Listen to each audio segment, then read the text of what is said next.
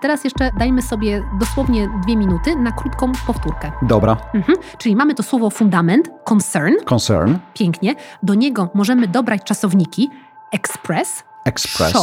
show, voice. voice. Mhm, super. Następnie mamy świetne przymiotniki, które zawsze idą w parze z tym rzeczownikiem. Grave, Grave, primary, primary, major, main or major, pięknie. I oczywiście growing concern. growing concern. Mhm.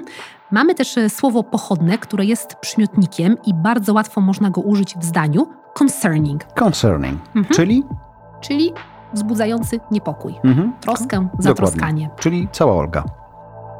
Mhm. Concerning, his comments, his comments are concerning. O, oczywiście, his comments are concerning. Pięknie.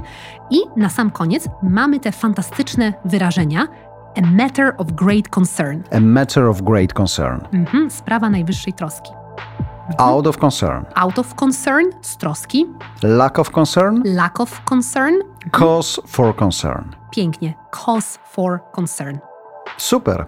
Podoba mi się. Zobaczymy, co powiedzą słuchacze. No, oni są najważniejsi. Jak powiedzą Mhm. Dokładnie. No wynocha, no to trudno. To będzie nie to dla nas będzie. lack of concern.